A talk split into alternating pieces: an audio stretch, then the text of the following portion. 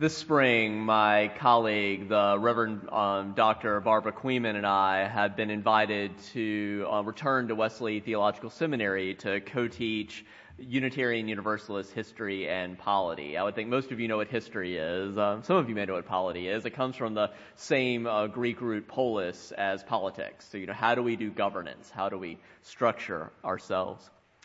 We taught this class once before, three years ago, and I'm grateful for an opportunity to revisit UU history in depth. As Unitarian Universalists, we formally recognize six sources. Our own direct experience, what we know to be true because we've experienced it for ourselves. Words and deeds of activists for peace and justice wisdom from all the world's religions, but also specifically the Jewish and Christian teachings, which are our most direct heritage, but also humanist teachings uh, and science. And finally, the earth centered traditions. But as is mentioned occasionally, we might benefit as a movement from explicitly adding a seventh source our own Unitarian Universalist history and heritage, the inspiring figures, the cautionary tales, the stories of how and why we came to be, how our tradition came to be, which we, which we as a future oriented people sometimes forget to look back at the past.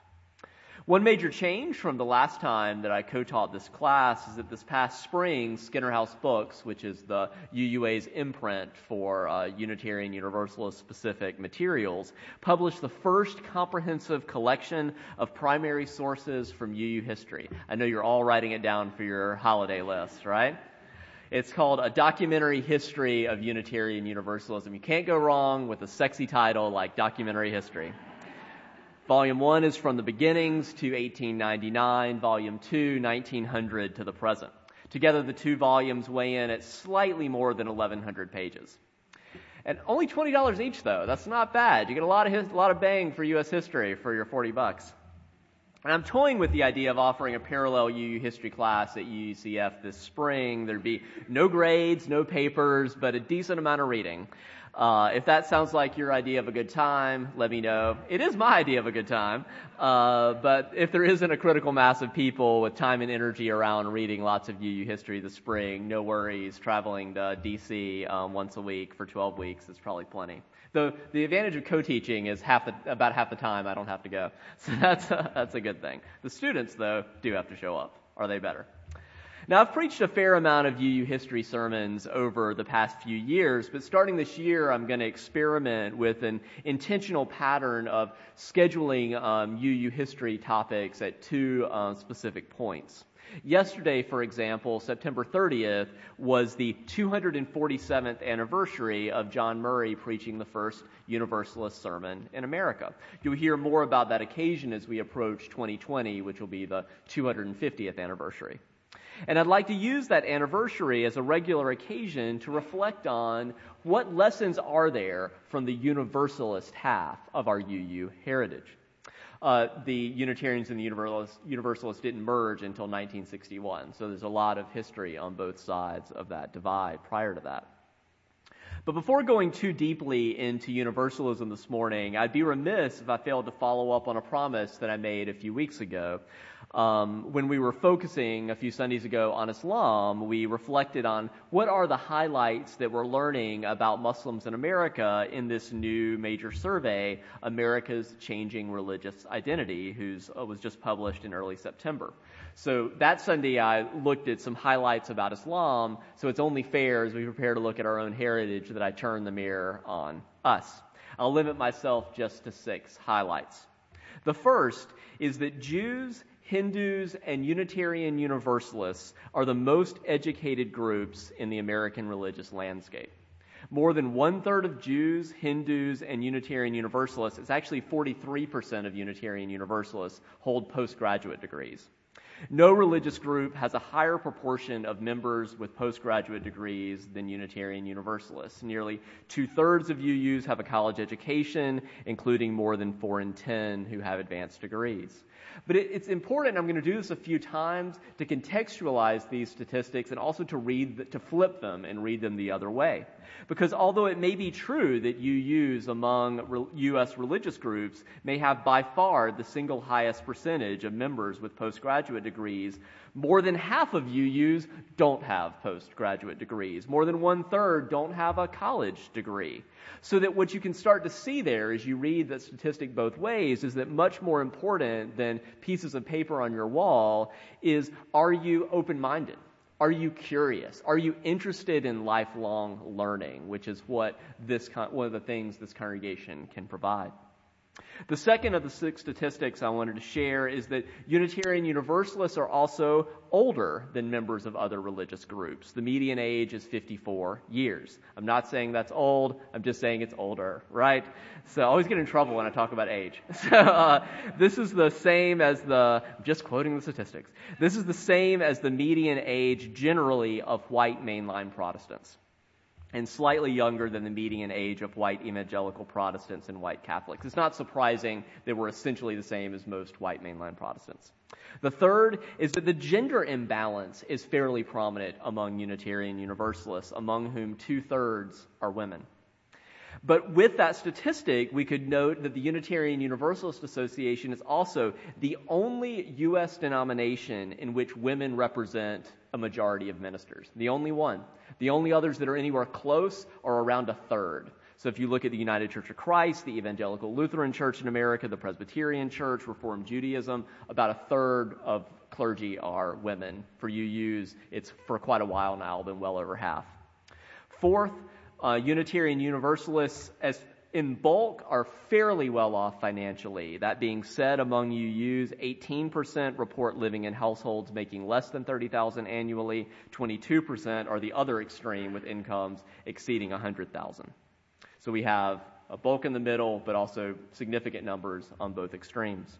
The fifth of the six statistics Buddhists and Unitarian Universalists have a much higher proportion of lesbian, gay, bisexual, and transgender members than other religious traditions.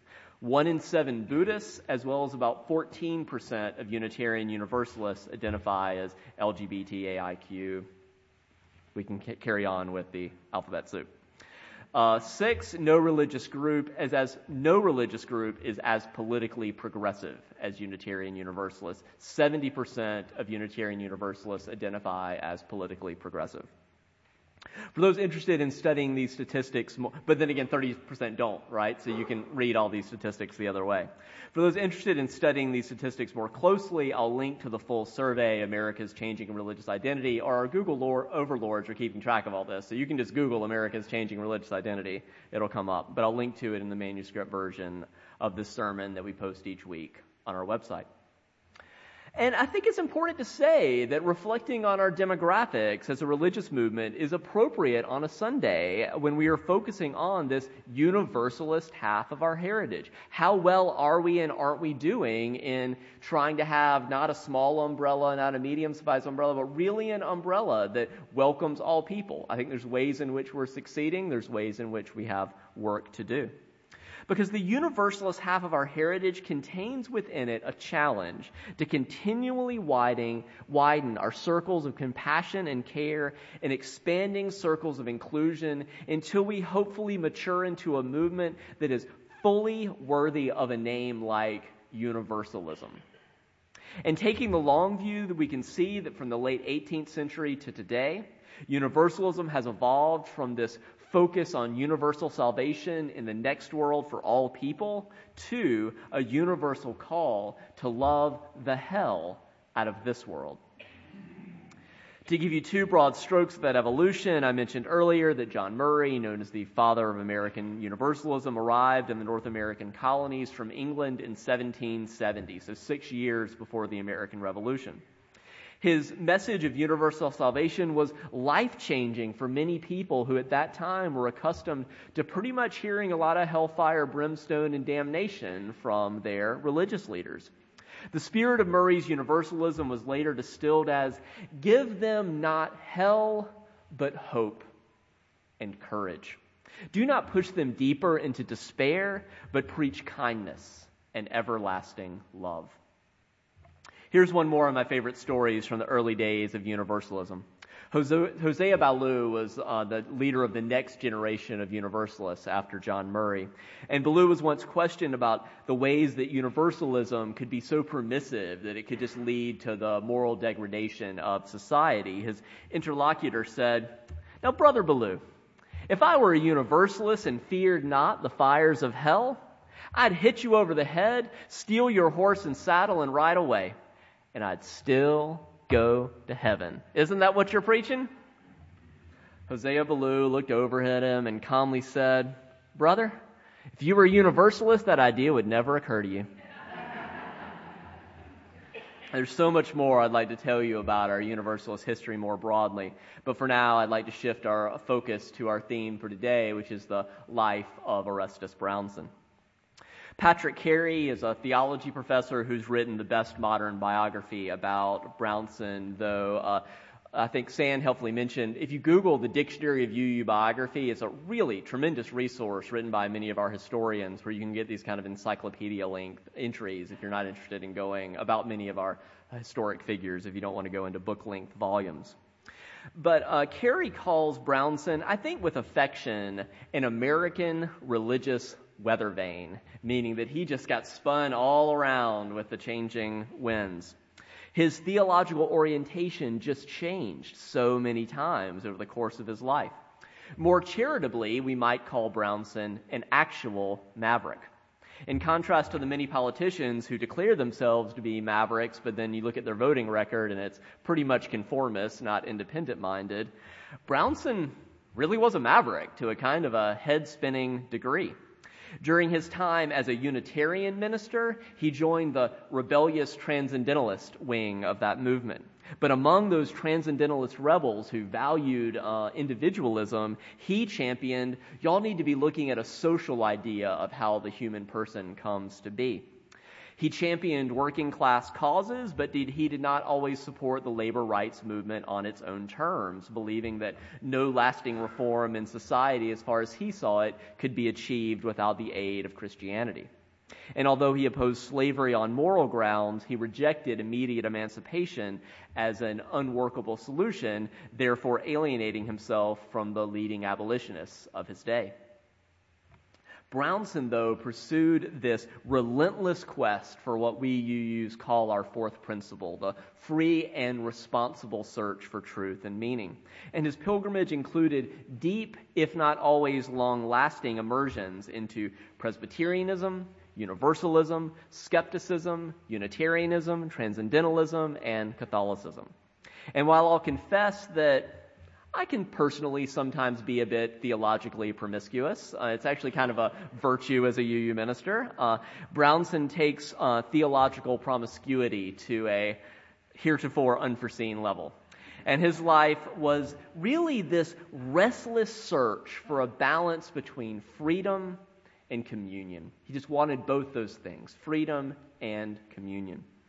But despite his many shifts and loyalties, he actually wasn't a dilettante for the most part. He was not someone who merely samples one option after another without any real commitment or knowledge. Instead, in turn, he was pretty hardcore about each of those religious commitments while he was in it. And we know a fair amount about him because he wrote and published a lot. There's the seven volume early history of early works of Orestes Brownson, which collects his writings up through 1844. The 20 volume works of Orestes Brownson, which contains his post Catholic um, conversion material. And the five volume Orestes Brownson works in political philosophy. So for anyone considering a career as a Brownson scholar, uh, know that you're getting yourself into quite a lot with primary sources alone. His father's family were Presbyterians, but his father died of pneumonia when he was quite young. His mother's parents were Universalists. Orestes and his twin sister Daphne were born in 1803, becoming the fourth and fifth children of that family.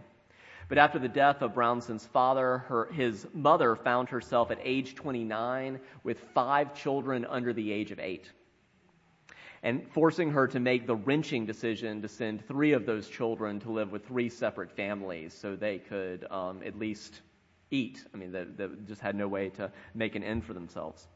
Orestes was about six years old when he was sent 17 miles north to live away from his birth family for about seven years.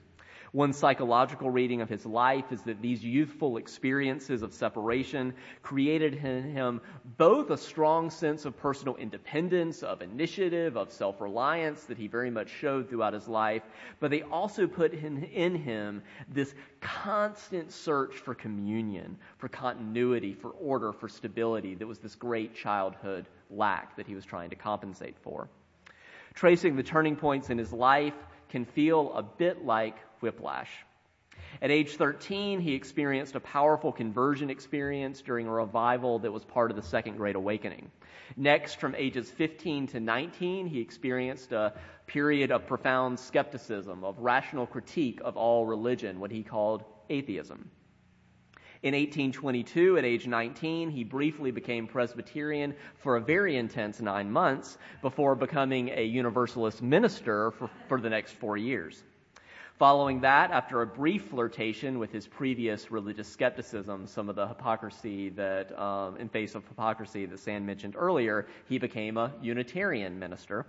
He was later caught up within the Transcendentalist Reform movement within Unitarianism, becoming a charter member of the Transcendentalist Club, of which many of our most famous mid 19th century ancestors were a part of. In 1844, at age 41, Brownson made his final conversion to what ended up being a quite um, orthodox and conservative version of Roman Catholicism that would dominate the final decades of his life until his death at age 72 in 1876. For me, one irony and really sadness is that despite how passionate and knowledgeable he was about religion, his conversion to Catholicism meant that he could no longer serve as a member of the clergy because he was married with children. But he maintained a zeal of a convert and in many ways even alienated many Catholics because he was sort of more Catholic than most of them. Uh, and this is like, you know, the time of Vatican I, so like papal infallibility and all of that is what's going down in the 19th century. And he didn't hold back from criticizing his former colleagues, just as he had criticized Catholicism and other perspectives during his sojourn within various um, versions of Protestantism. Of course, some of his colleagues didn't mind returning the favor to give just two examples. One, in a book length poem titled A Fable for Critics, the Unitarian and poet James Russell Lowell. I'll do a future sermon about the whole Lowell family. Uh, it's quite interesting, this, that side of Unitarian history. But he included a stanza in that book length poem titled Brownson that was explicitly skewering um, Brownson. I'll give you just an excerpt. He shifts quite about, then proceeds to expound that 'tis merely the earth not himself that turns round, and wishes it clearly impressed on your mind that the weather vane rules and not follows the wind, proving first, then as deftly confuting each side, with no doctrine pleased that's not somewhere denied. He lays the denier away on the shelf, and then down beside him lays gravely himself. The worst of it is that his logic is so strong that of two sides he commonly chooses the wrong. If there is only one way, he'll split it in two, and first pummel this half and that black and blue. And if there's, and when we see white, well, white's white needs no proof, but it takes a deep fellow to prove it's jet black, and that jet black is yellow. He offers the true faith to drink in a sieve, but when it reaches your lips, there's not, not left to believe. In a similar vein, the Unitarian minister James Freeman Clarke delivered a famous prose critique of Brownson, saying, No one has ever equaled Mr. Brownson in the ability which he has over time to refute his own arguments. He has made the most elaborate and plausible plea for, for eclecticism, and later the most elaborate and plausible plea against eclecticism. He has said the very best things about transcendentalism and the very best things against it. He has satisfactorily shown the truth of socialism and its necessity to bring about a golden age. And he has, by the most convincing arguments, demonstrated that that whole socialist system is from the pit and can lead to nothing but anarchy and ruin. Now, there is so much more to say about Brownson, not the least of which is all the things he said about himself over 20 plus volumes. But given the outline we have explored of just his major turning points, what lessons might there be for us today from the life and writings of this UU ancestor who was in turn a universalist and a Unitarian and so much else before, in between, and after? Well, in reflecting on Brownson, the first quote for me that always comes to mind is from Emerson's 1841 essay, Self Reliance, in which he said, A foolish consistency is the hobgoblin of little minds.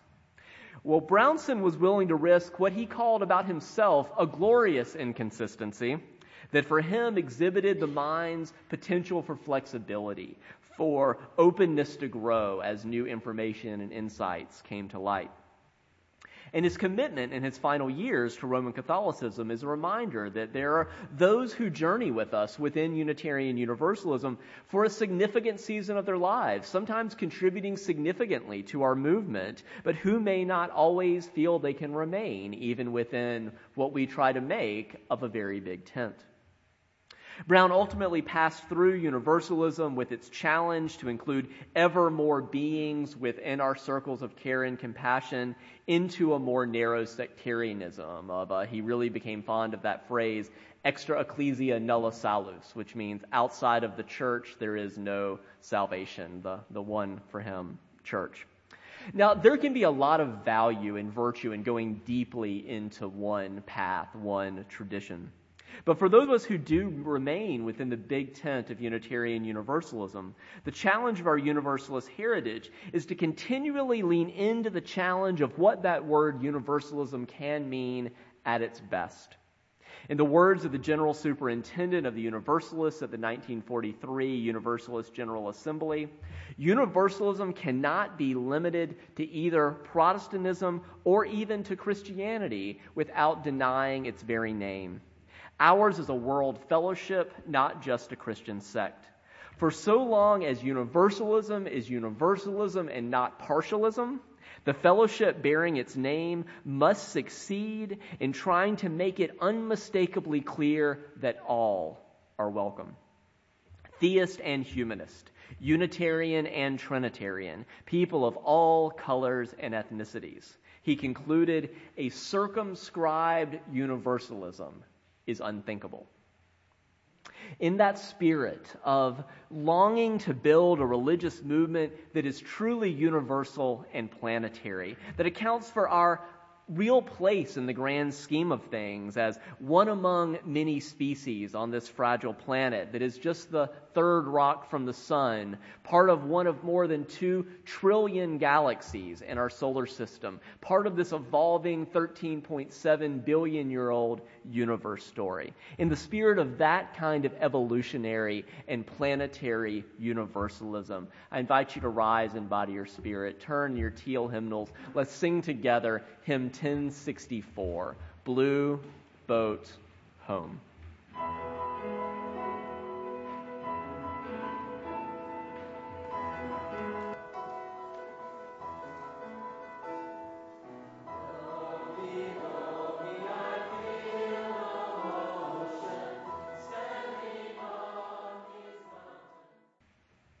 So, as we prepare to go into this day and to the weeks to come, I invite you to reflect some on what does the universalist half of our heritage, what might it mean to you? How might it call or challenge you? Because it's meant different things to different people through the ages. In the 18th century, the 1700s of John Murray's day, universalism principally meant that universal salvation. It wasn't just an elect, it was a, we're affirming this universal call for all people. There isn't an elect.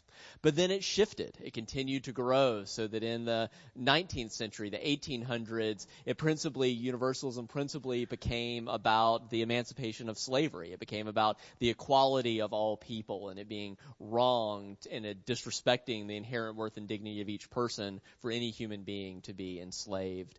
So that was the great 19th century struggle of universalism. In the 20th century, it became about universal suffrage. So saying that because of someone's gender, it shouldn't. So you see a lot of our universalist ancestors who were um, became uh, were working as abolitionists, became suffragettes, and became allies in that movement.